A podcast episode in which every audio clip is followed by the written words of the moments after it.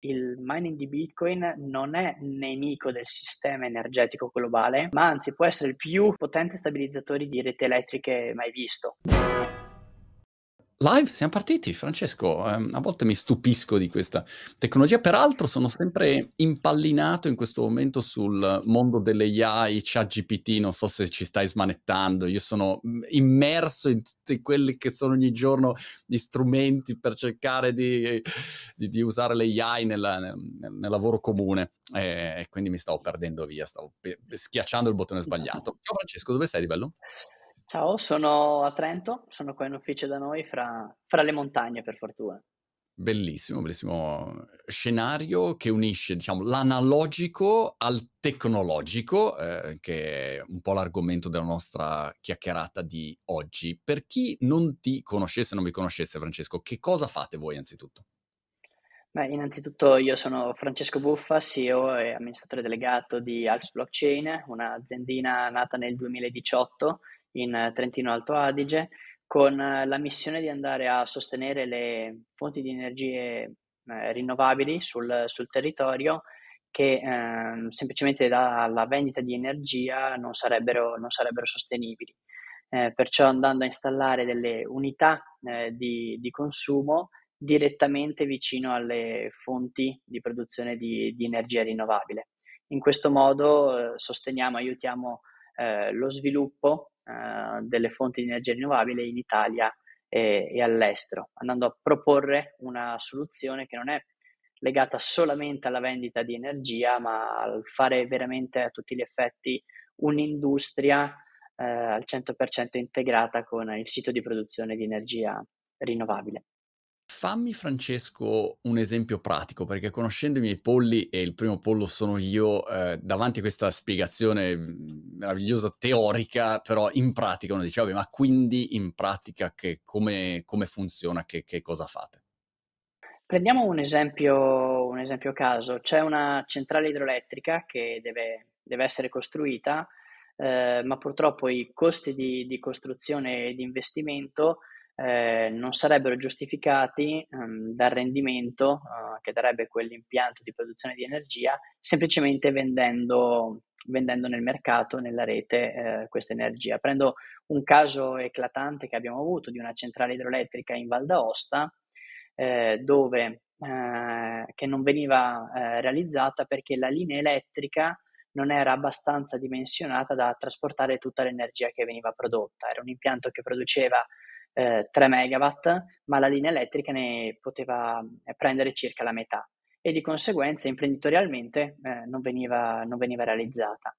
Di conseguenza quello che noi siamo andati a fare eh, è stato eh, fare un accordo con il proprietario della centrale idroelettrica e dire ok, tu la costruisci, un megawatt e mezzo lo immetti a rete, perciò eh, aiuti il sistema italiano di produzione di, di energia rinnovabile introducendo nuova, nuova energia green l'altro megawatt e mezzo che eh, non lo potevi utilizzare, perciò eh, lasciavi scorrere il fiume o dovevi spegnere le tue turbine, lo utilizzi per alimentare dei supercomputer che generano potenza di calcolo al servizio della tecnologia blockchain.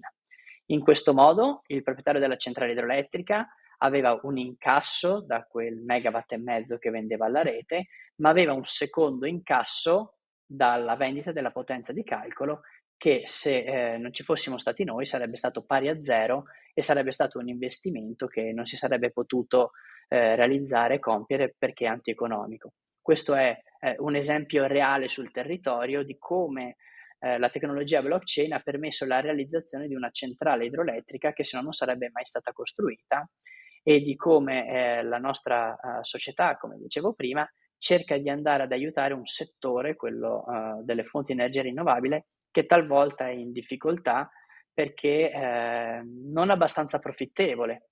Eh, fa sorridere che si parla di eh, realizzare sempre più fonti di energia rinnovabile, ma senza rendersi conto che con i costi attuali delle materie prime di costruzione e canoni di concessione talvolta sono antieconomici. Perciò ci sono mm. plicchi e plicchi, plicchi di progetti che sono morti, non vengono realizzati perché o hanno gli incentivi statali, perciò però non è un'attività imprenditoriale, perché semplicemente eh, si utilizza, si costruisce eh, per avere questi incentivi, ma una volta terminati, turn off, si spegne, si spegne l'impianto.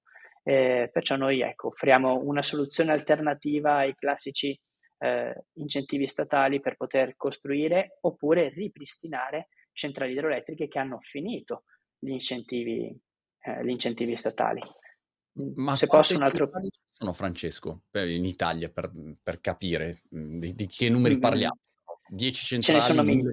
No, ce ne sono migliaia e migliaia di centrali idroelettriche di più grandi o più piccole dimensioni, ma veramente sono sparse per tutto il nostro territorio dal nord eh, a, a, sud. E, e questo è quello che abbiamo portato avanti negli anni in Italia, arrivando ad avere in questo momento 20 centrali idroelettriche eh, attive e con l'obiettivo di arrivare a oltre, eh, a oltre 30. Okay. un altro sì, caso, se posso, sì, prego. No, eh, prego, prego, e poi ti, ti chiedo una. No, la, la, l'altro caso eh, eclatante che ha fatto notizia su tutti i giornali è stata una centrale idroelettrica di un comune qua del, del Trentino, che era una centrale idroelettrica dismessa, mh, mm, non più a servizio della comunità, perché i costi di manutenzione di quella centrale idroelettrica erano superiori al ricavo che, che faceva. Dopo l'installazione nostra, dei nostri supercomputer e perciò variando il modello di business da vendita di energia, che in quel momento era pari a zero perché non profittevole, a produzione di potenza di calcolo, la centrale idroelettrica è stata ripristinata producendo ricavi da distribuire a tutta la comunità e a tutto il comune. E questo è un esempio bellissimo di come, ripeto, la blockchain può aiutare non solo il settore idroelettrico, ma anche le, le comunità eh, se utilizzate in maniera intelligente. Per cui in, in pratica se c'è una centrale da un lato può avere un modello di business basato sul fatto che produce energia e, e, vende energia e dall'altro lato l'energia che non riesce a vendere eh, viene impiegata per attivare una potenza di calcolo che va a risolvere tutti i vari problemi legati ad esempio alla, alla, alla soluzione de, dei blocchi mhmm, per, per, per, Bitcoin e a quel punto um, ho un guadagno, quindi un modello di business diverso um, che, che, si innesca. Lo vogliamo spiegare, Francesco, per chi non fosse pratico, um, come funziona? Perché una, una, potenza di calcolo dovrebbe portare dei soldi a, a una centrale idroelettrica o alla, all'imprenditore che ha una centrale? Ok, ehm, dobbiamo allora eh, introdurre il concetto di, di mining e di, eh, Sì. e di blockchain. Partiamo dal fatto che è un'attività molto complessa da spiegare, perché tutti ad esempio sappiamo come si manda una mail, ma pochi eh, conoscono uh, come funziona il sistema che ci, sta, che ci sta dietro le quinte. E diciamo che il mining è un po' questo per la tecnologia blockchain, è quello che ci sta dietro le quinte. Eh, cercando di spiegarla in maniere semplici, il mining è una complessa attività di, eh, di calcolo compiuta grazie eh, all'impiego di particolari computer molto, eh, molto potenti che questi computer si devono trovare in strutture fisiche, data center più o meno grandi sparsi in tutto, in tutto il mondo. Nel nostro caso abbiamo perciò questi supercomputer installati direttamente all'interno della centrale idroelettrica e questi supercomputer che fanno questa attività di calcolo servono per far funzionare tutto il sistema della blockchain in maniera sicura eh, e decentralizzata e immutabile. Cercando di farlo ancora, ancora più semplice, la centrale idroelettrica produce eh, energia, questa energia serve per alimentare questi supercomputer, questi supercomputer trasformano questa energia in potenza di calcolo la potenza di calcolo viene messa eh, a servizio della tecnologia blockchain che per ogni unità di potenza di calcolo messa a servizio dà una remunerazione.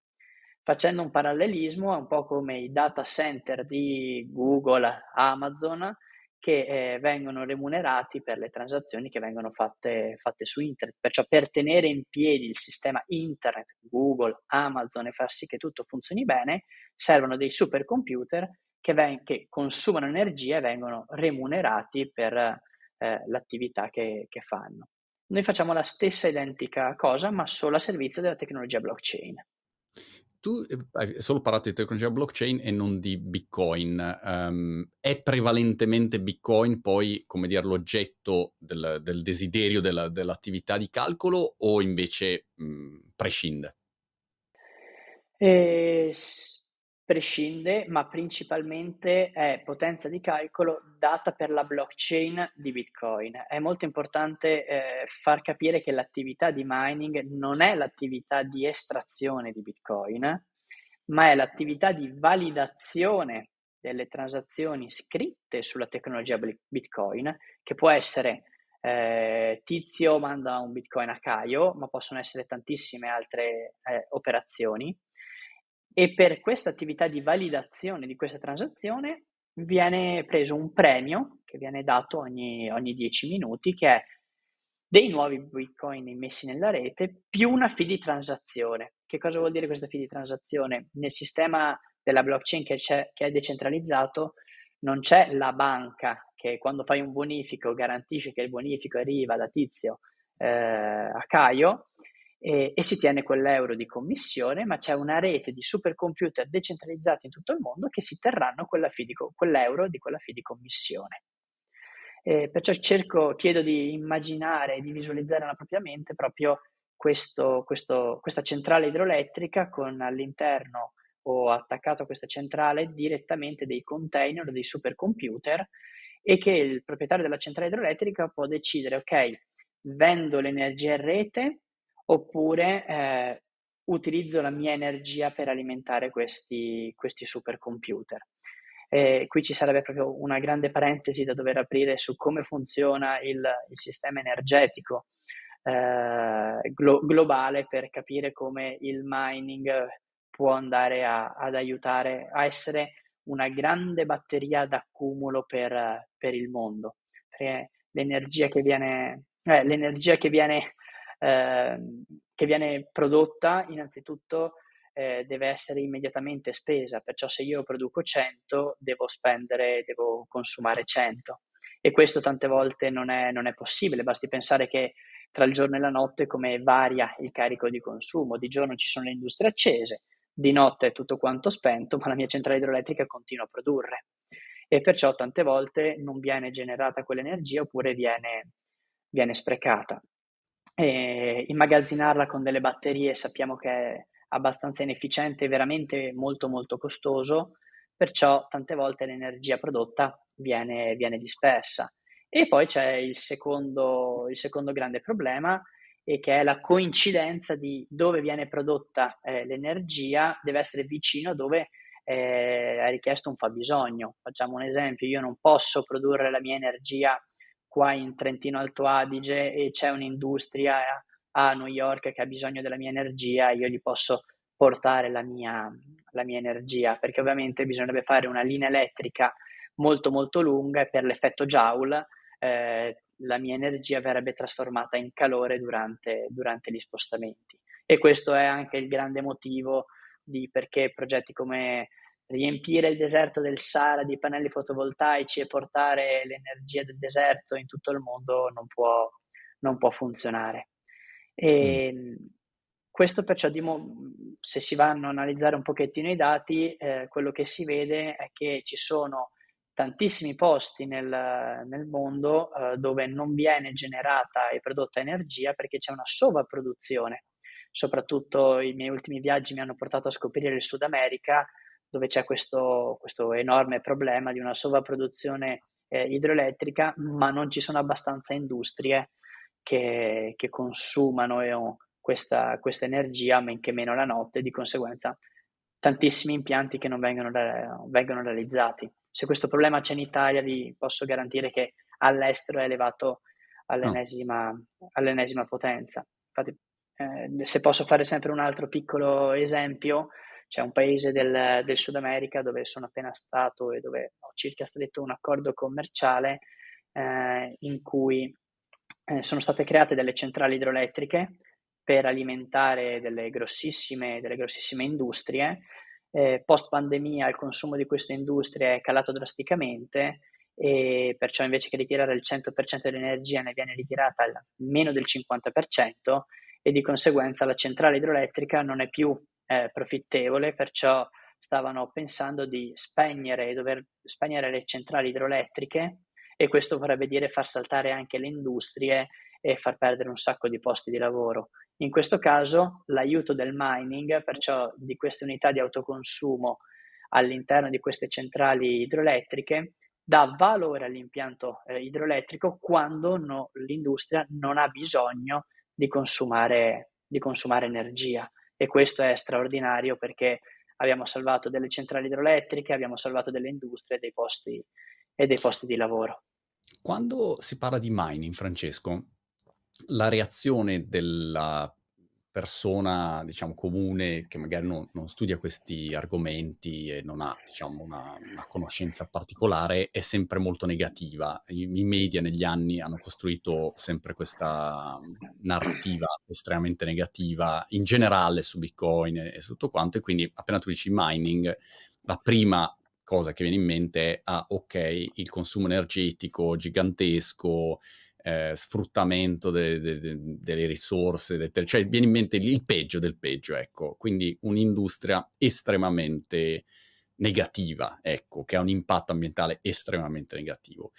Come ehm, rispondi quando ti fanno questo tipo di considerazione?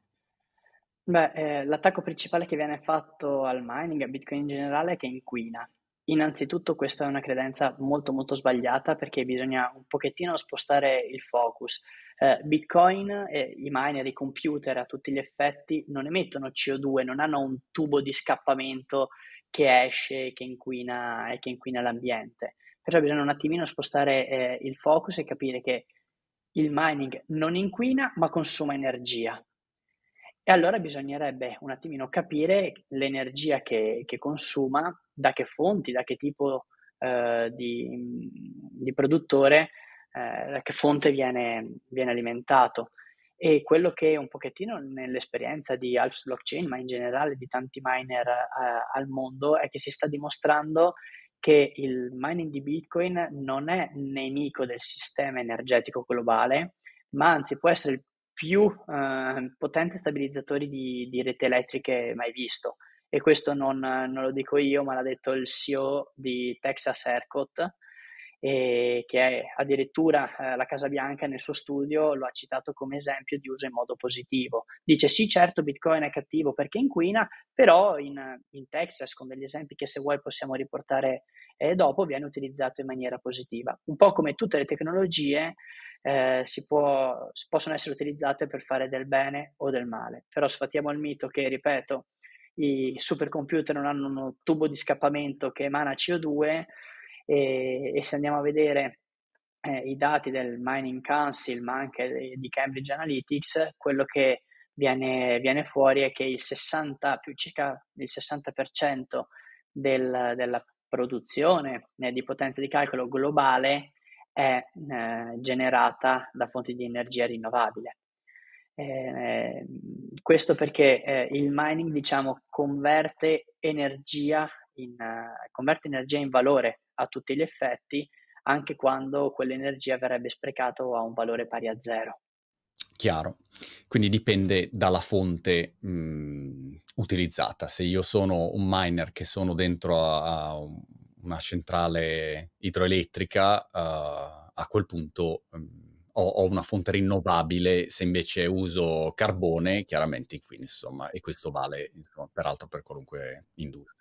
Però mi piacerebbe quantificare no, questo, questo, problema. Innanzitutto Bitcoin consuma lo 0,14% dell'energia mondiale prodotta. No? Tante volte si sente parlare e dire Bitcoin consuma come la Svizzera, consuma come la Finlandia, eh, paragonando, cavoli con, eh, paragonando cavoli con patate, eh, perché bisognerebbe guardare al sistema finanziario della blockchain quanto consuma paragonato a un sistema finanziario eh, tradizionale.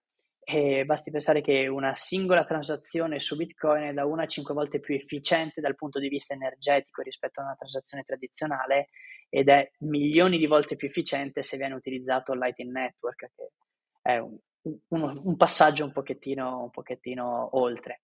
E prima ti raccontavo no, che l'energia una volta che viene prodotta deve essere, deve essere trasportata, perciò dal sito di produzione deve essere portata alle unità abitative, solamente le perdite energetiche date dall'effetto Joule, perciò di questo trasporto dell'energia, solamente negli USA alimenterebbe per, in un anno alimenterebbe 2,2 volte eh, la rete mondiale di Bitcoin.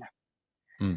E questo fa, fa, molto, fa, fa molto sorridere. E se dovessimo paragonarlo a uno Stato, dato che si vuole continuare a dire, lo Stato Bitcoin sarebbe lo Stato più efficiente dal punto di vista di utilizzo di energie rinnovabili al mondo, superando perfino eh, la Germania che si ferma intorno a un 48%, mentre Bitcoin è oltre il 60%.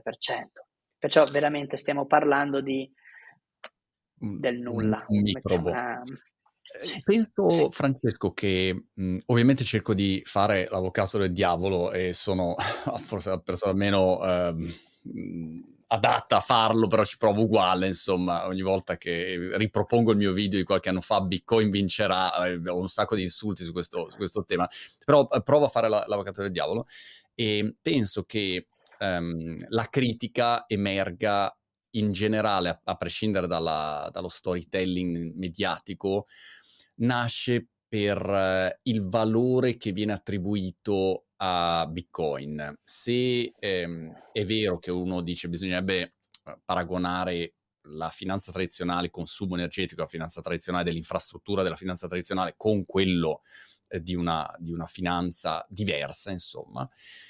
Eh, però la, la critica è che la finanza tradizionale ha un valore e quindi Um, come dire, tiene su l'economia e di qua invece è eh, un mondo di degenerati, truffatori, inutile, Bitcoin non ha valore, no? Quindi questo è secondo me il motivo per cui uno dice c'è un consumo sproporzionato rispetto a quello che, che è il valore, ecco. Immagino, diciamo, questo può essere uno dei motivi.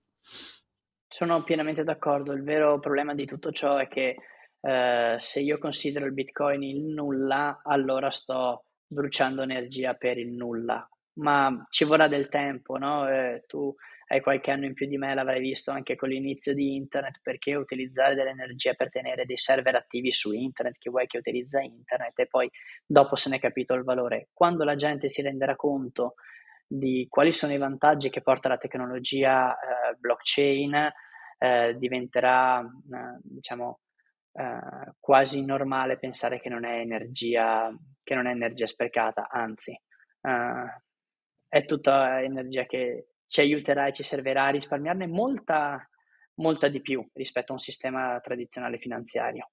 Un aspetto di sostenibilità di questo modello che magari può interessare a chi ci ascolta o chi, o chi ci sta guardando è questo. Il, il prezzo uh, di Bitcoin, non il valore, il prezzo di Bitcoin, nel caso specifico, oscilla ed è molto volatile. Eh, peraltro, insomma, come il prezzo di anche molti, molte azioni in questo momento, insomma. Quest'anno.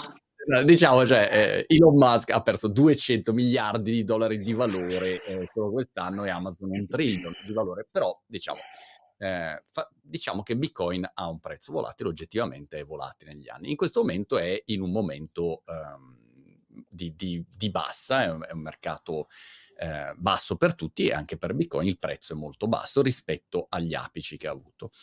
Eh, la domanda e il dubbio che magari possono avere le persone è nel momento in cui il prezzo è basso, il miner, quindi la centrale idroelettrica che citavi prima, non guadagna più le cifre eh, di prima perché Bitcoin vale, non vale più 60 mila dollari. E quindi se io in, incasso un Bitcoin non incasso 60 mila dollari ma ne incasso 15 mila, per cui è una grossa riduzione, però io continuo a consumare energia, cioè que- quella spesa ce l'ho uguale. Mi domandavo allora se volessi fare una fotografia di quella che è la situazione oggi dei miner, eh, de- della difficoltà che incontrano e se questo sistema può collassare. C'è un punto in cui va a, a collassare perché non si regge più. Beh, diciamo, come dicevi tu, è un momento molto molto particolare eh, per il mondo del mining.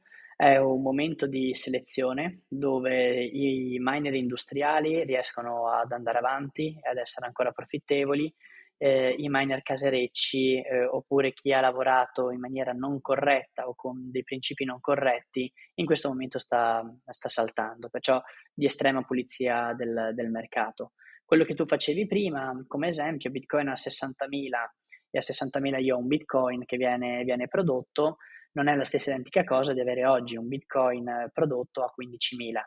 Quello che però avviene è che ehm, man mano che il prezzo del Bitcoin scende, eh, diventa sempre meno profittevole fare questo tipo di attività e perciò i primi miner meno efficienti, perciò quelli con hardware non efficiente vecchio di tanti anni fa, quelli che hanno un prezzo, un costo energetico molto elevato, iniziano a spegnere i propri macchinari, perciò per seguire il tuo esempio che cosa succede? Che quando il Bitcoin a 15.000 eh, i miner che hanno lavorato bene non guadagnano più un bitcoin, ma guadagnano ad esempio mh, due bitcoin, un bitcoin e 8, due bitcoin e 2, dipende da varie condizioni di mercato.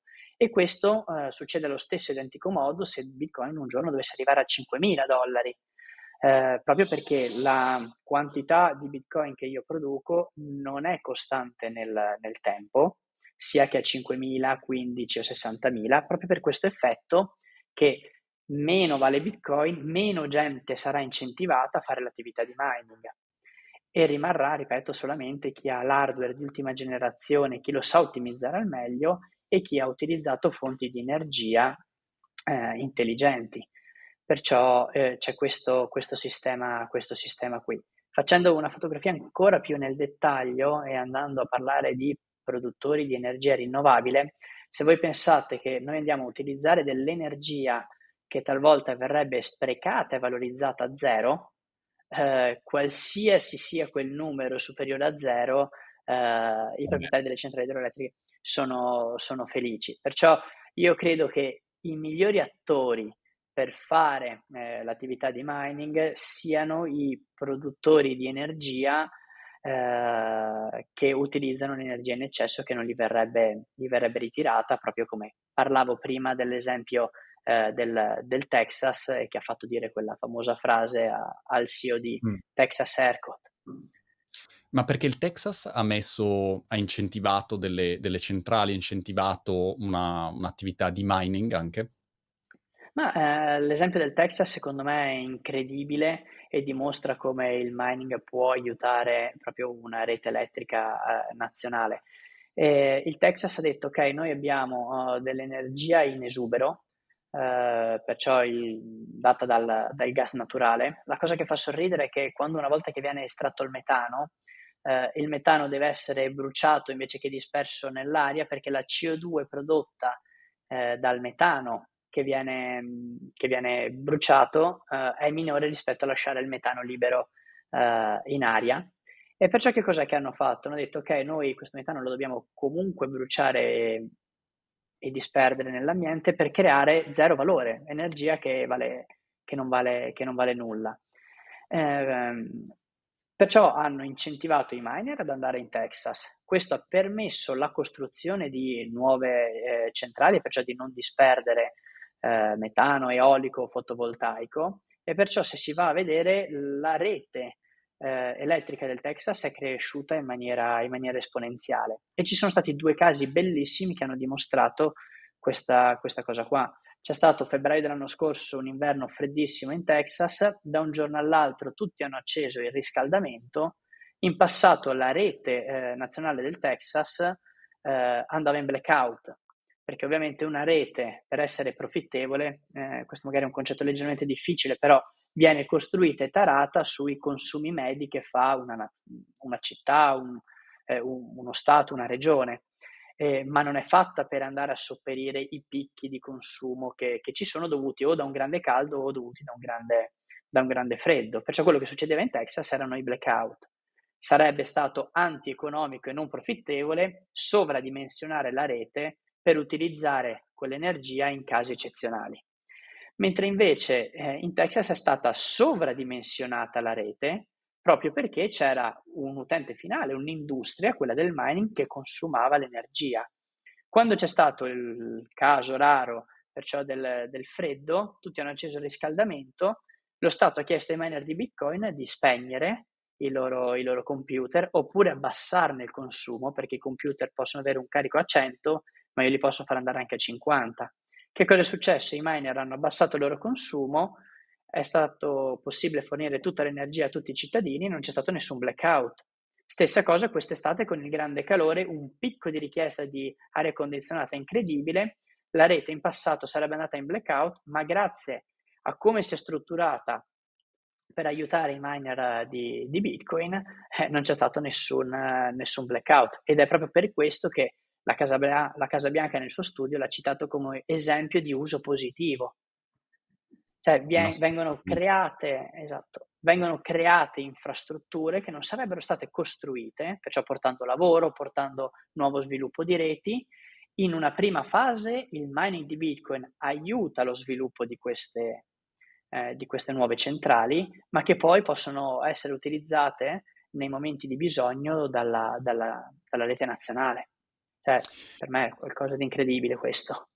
È una sorta di, diciamo, stabilizzatore eh, e abilitatore allo stesso tempo, sia lato economico sia come uh, abilitatore poi a, a, una produzione di energia uh, che, che, se no non riuscirei a produrre perché economicamente non starebbe in piedi il modello.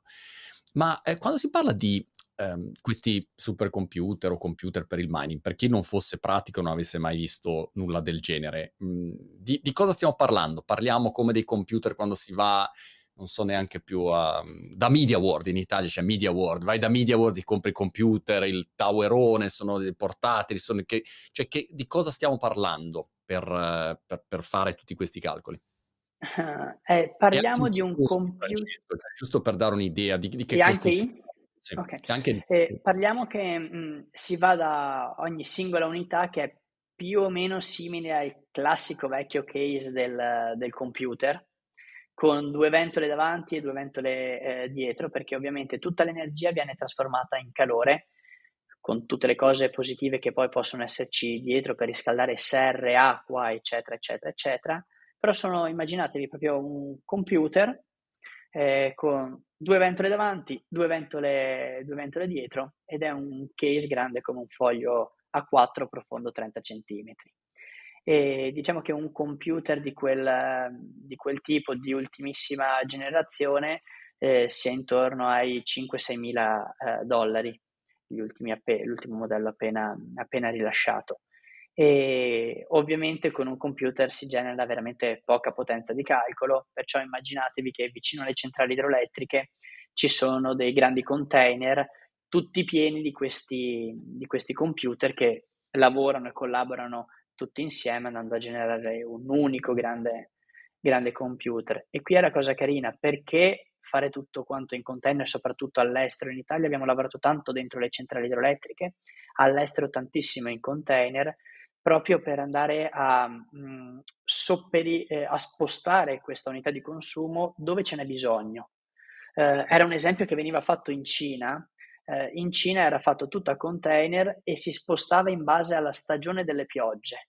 Quando c'era la stagione delle spiogge, tutte le unità venivano spostate vicino alle centrali idroelettriche in un'altra regione dove c'era una sovrapproduzione di energia idroelettrica, ma la linea nazionale non riusciva a portare tutta quella che veniva prodotta. Stessa identica cosa facciamo noi. I miner rincorrono e vanno in cerca di energia che viene sprecata, energia che non verrebbe valorizzata, perché ricordiamo il mining, la generazione di potenza di calcolo, di calcolo valorizza l'energia e di conseguenza andiamo a prendere eh, o a inseguire tutti quei progetti che non sarebbero realizzati senza questo, eh, questo utilizzo. L'esempio proprio più pratico che dicevo prima, eh, in questo paese del Sud America, se un domani eh, l'industria che post-Covid ha sofferto dovesse ritornare a, pie- a pieno ritmo, capite che non c'è più bisogno della batteria d'accumulo data dal mining e perciò basterebbe semplicemente spostarla e installare questa unità di consumo presso un altro impianto che ha sempre lo stesso identico medesimo problema.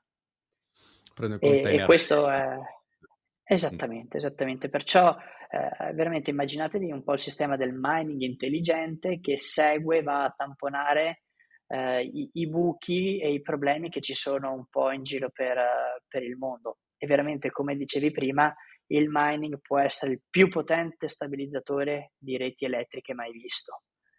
Un uh, sa- salvataggio di, di, centrali idroelettriche, eoliche, fotovoltaiche a gas di fonti di energia rinnovabile e di industrie.